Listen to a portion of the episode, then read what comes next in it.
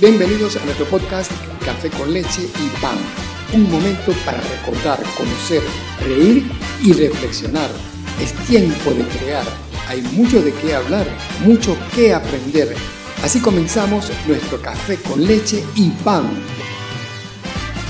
Una buena actividad que podemos disfrutar con nuestros hijos es la lectura. Con ella el niño comienza a interesarse por la literatura, se acerca al texto con curiosidad y placer Así llega a la escuela con deseos de aprender las letras, unirlas, formar palabras, escribir oraciones y comenzar a leer sus propias producciones.